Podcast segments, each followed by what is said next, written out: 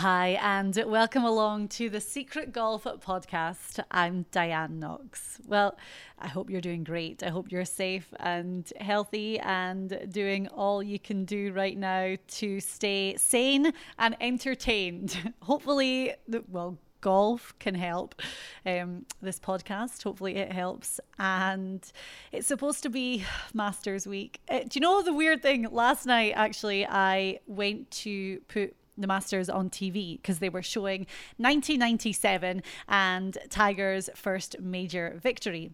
So on the TV, you can like talk into it. So I pushed the little microphone and said Masters, and it came up that um, Tiger Woods was defending champion, and it was all the times for when the Masters would have been on TV for 2020 kind of bittersweet, but then got to relive 1997, which was fantastic.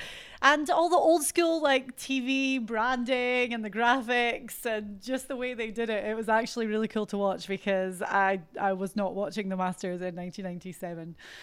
It's kind of weird though, thinking that we would be in Augusta uh, usually at this time, but um, yeah, can't really be helped. Things are all a little bit up in the air still, and that's it. Everyone's in the same boat. Now, at Secret Golf, we've been doing Jason Dufner Week this week, and we've been posting loads of our content with Duf. Earlier this year, when um, it was the Genesis Open at Riviera in LA, we were out there doing a big shoot with our guys, and I sat down to do a one on one with Dufner, really going inside the game, talking a bit more about um, strategy for the season, strategy for individual tournaments, his mindset, how he felt his game was shaping up for the season ahead, everything. So that's what I wanted to play for you today. We've been posting parts of the video on our Secret Golf social media. Um, and also on the app. If you haven't downloaded the SG Tour app, then do that now. We have lots of exclusive content for you there, updated daily. So it's in the App Store. Just search for SG Tour. You'll find it there. And when the PGA Tour gets up and running, you'll be able to use it for all your golf gaming needs. But this was recorded earlier this year in LA. I was talking to Jason Dufner. So, Duf, 2020 season so far, how would you sum up how it's kicked off? Um, it's been okay. I've made some cuts, got some good competitive rounds in. Um, usually the West Coast isn't my cup of tea, so to speak. So, just get some rounds in and, and get going and see where we're at and make some adjustments, you know, this time of year, trying to get ready for the Florida swing till the end of the playoffs uh, in August. So, um, everybody has their different times where they feel like they're going to peak well, and I've had some success on the West Coast, but it isn't my favorite uh, part of the tour. so you say that you're almost gearing up towards the East Coast. What is it about the East Coast swing that you prefer? More? That's where I grew up, so I'm super comfortable. In South Florida, the temperatures usually get a little bit higher. Um, the elements, I don't want to say they're easier, but you know the West Coast is a tough part of the year, uh, especially to start the year. If you have any kind of concerns or questions about where your game is, the golf courses are tough, the weather's tough. Um, so, you know, I use that time of year to see where I'm at, what I need to build on, get those competitive rounds because you're probably coming off of close to two months of no competitive rounds and just get back into that flow of, um, you know, doing what you need to do, executing out there on the tour. What's the part of the game that's feeling really good right now? Um, I've been driving it pretty good, um, so that helps usually set up the rest of your golf game. Um, my putting's coming along. I've actually putted pretty well the last month or so. So, um, you know, you're always kind of managing different parts of your game. Some things are a little better than others. Um, you're always trying to find how you can get a little bit better. I think that's what most of us do week in and week out. Um, you know, and just kind of being patient and waiting for when your moment might be, um, because all of us are going to play well a handful of times a year, and maybe you can turn those into some victories. You say that you know you're going you know you're going to play well at least a couple of times out the year. When you're planning your schedule for the year, are you strategizing it like that? You know, so thinking you've just said that you know East Coast is your favorite time of year. Do you kind of strategize in that sense per course? Uh, yeah, you'd love to, uh, you know, pick your favorite events and plan to play well. It doesn't always work that way. Um, but you know, I think everybody builds their schedule around where they feel comfortable, where they feel like they're going to play their best um, to give themselves the most opportunities. Um, you know, you, you most of us have been out here for a good bit of time, so you know where you feel comfortable, what courses you like, what type of different grasses you like, um, and you're trying to peak for those weeks. You know, I've got some coming up in Florida that I've had a lot of success on, so uh, I've kind of used the last couple of weeks to you know get to that point to where when I get to those events, I'm not so concerned about how my swing is or how my putting stroke is, and I can think more about the competitive side of playing golf tournaments and hitting shots and competing and saving pars and these things that kind of get lost in the wind when you're thinking about your golf swing a lot. Would you say you're a field player, a very technical player?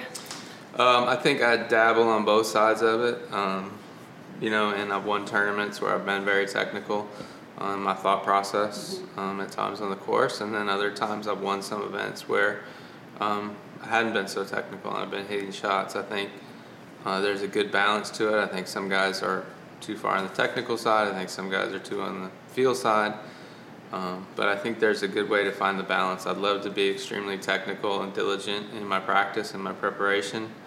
Uh, and then when the lights go on on Thursday, I'd love to be more of a field guy and, and competing and, and putting those technical thoughts to the side. But that's a little harder to do than uh, I would like it to be for me, for sure.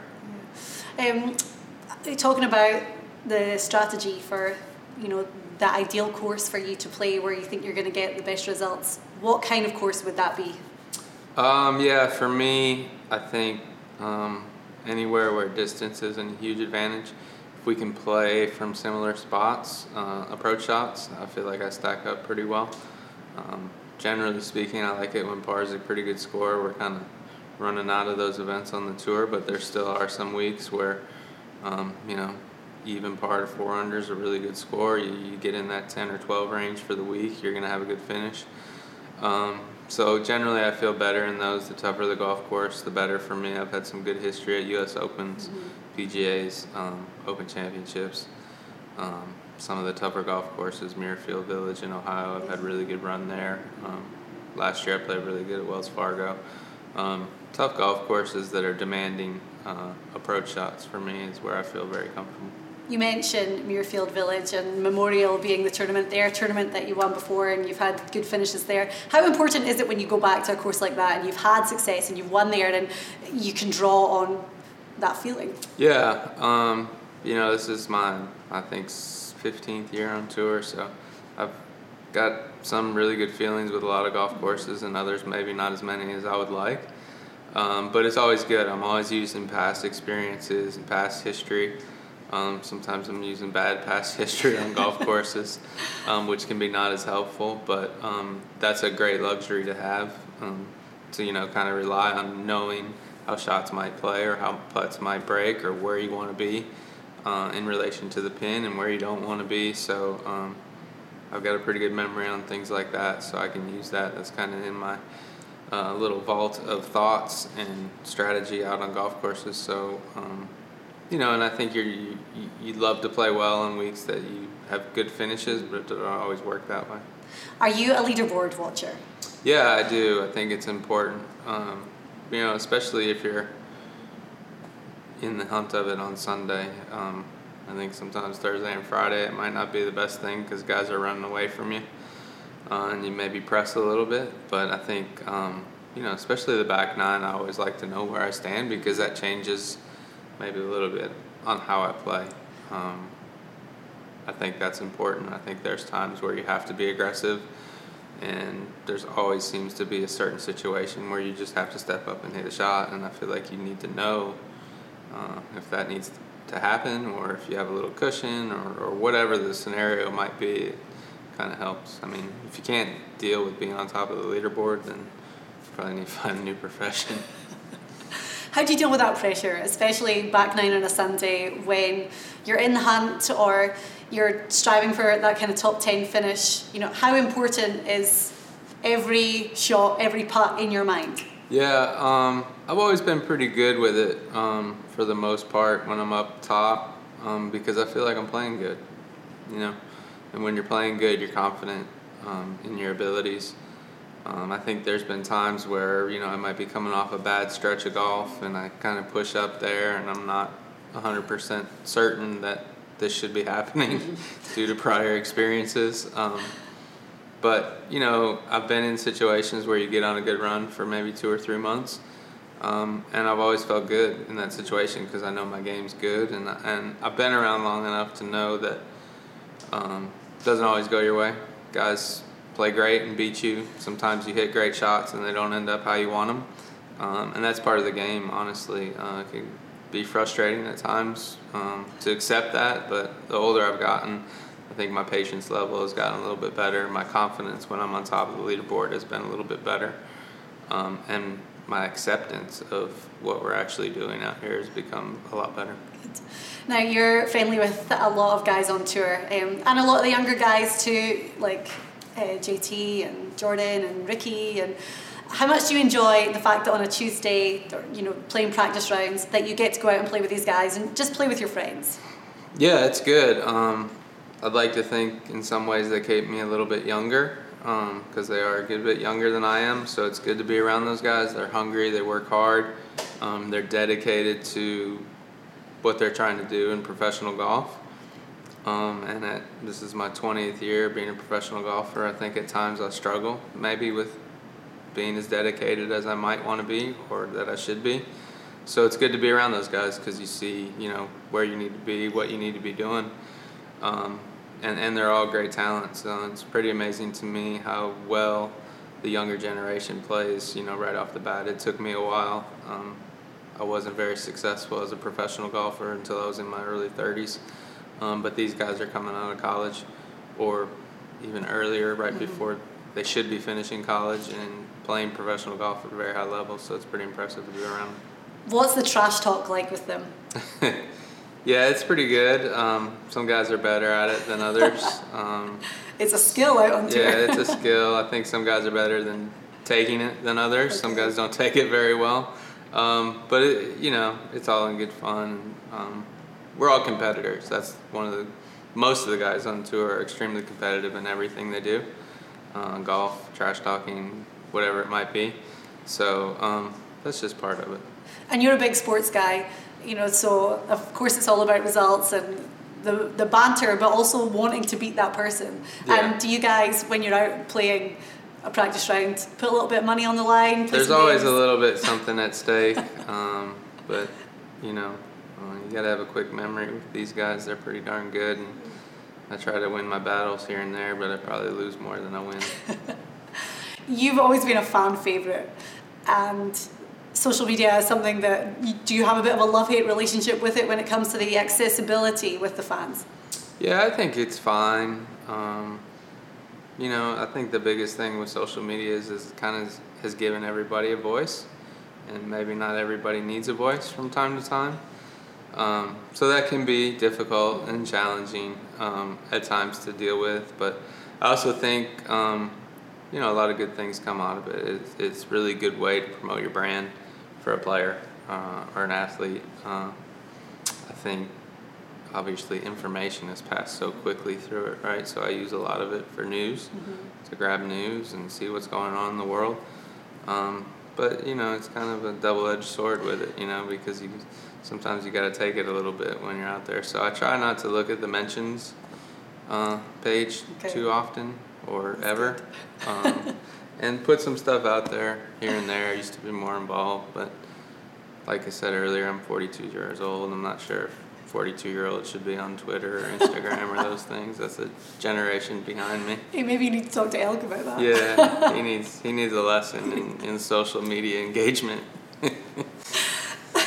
With betting and golf now and um, lineups and being able to play these games and guys are picking you for their lineup. Yeah. And maybe, as you say, you don't look pick, at your mentions. Pick somebody else. I've been great lately.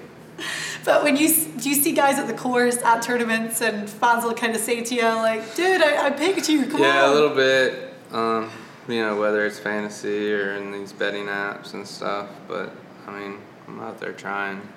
They're out there watching me do it. So, um, you know, they'd probably want to change roles pretty quick. and I never really got that whole thing. I love sports. I go to lots of sporting events, but this whole yelling at players and the whole show, I never really understood it. But it's becoming uh, pretty prevalent. How, how do you handle it? I just uh, I learned from Tiger a long time ago. You just you don't even let it phase you. Yeah. No acknowledgement to anybody for anything while you're on the golf course. So you're good at blocking it out, like you're yeah, able to do that. I mean, I hear it, you hear it, and sometimes you want to smack somebody upside the head, but if you don't give them any reaction, they usually quit pretty quick. I played with Tiger in Australia. When was that? 2009 or 10, something like that. And besides his golf game being amazing, just how he handled that, right? He it, it literally acted like nobody was out there, mm-hmm. and I was like, man, that's a good way to go. I think I'm gonna go with that. Yeah, like stone cold focus. Yeah, no highs, no lows. yeah, block out the haters. Yeah. um, when it comes to a, a, normal tournament week, is there one specific round that maybe you put more emphasis on than others? Like. No, I think, think they're all pretty important. You can ruin your week pretty quick any one of those days, or um, you know, make your week pretty quick on one of those days. Um, obviously, Thursday you want to get off to a good start. Um, Friday could be on the cut line, so you want to try and make the cut. Um, guys don't say it, but you know there, there's a there's an appreciation for making a cut as opposed to missing the cut, even if you make it on the number, um, because you are getting paid if you, if you make the weekend, and if you don't, you don't get paid. So that's important. And then you got Saturday moving day, and so so there's all different scenarios with those, but um, they're all important. And you know, last week, good example. I was playing great. Um, going into Sunday, and Sunday was a tough day, and had an awful day, and moved down the leaderboard a good bit. So, um, you know, I'd love to have a great track record on Sunday if I could, of always moving up, right? All right. Thank you so much. You got no problem. Thank you very much. If you want to check out the video of the interview, then it's on all of our social media Twitter, Facebook, Instagram. Just search for Secret Golf. And also on the SG Tour app as well. If you haven't downloaded that already, then make sure you do so. Thank you very much. Really cool to sit down with Jason Dufner. I did sit down interviews with Ryan Palmer, Russell Knox, JT Poston, and Andrew Landry as well. So those are coming in the next couple of weeks. Thanks for listening to the podcast. And as I said at the start, I hope you're um, safe and healthy. And um, yeah, it's such a weird situation for everyone right now. There's really nothing else to say, but we're going to keep the content coming. We had an announcement this week that we're working on some match play events. Um, if you, I'm like, how much am I allowed to say here? But watch this space because we'll be making some more announcements very soon. On Monday, I'm doing a Zoom live with Gerina Piller. So Gerina plays on the LPGA Tour. She's part of the Secret Golf team, and we'll be catching up with her from her home in Texas. If you don't know what Zoom video is, honestly, don't worry about it because I didn't really either until all of this like quarantine started. But I'll be posting a link to it, so you'll be able to watch the two of us doing like a live video chat. So it's like a, an interview, but we can see each other, and I'll be taking questions and stuff from everyone. So that'll be fun. But uh, check out all of our social media for information on that, and we'll be back with another podcast next week.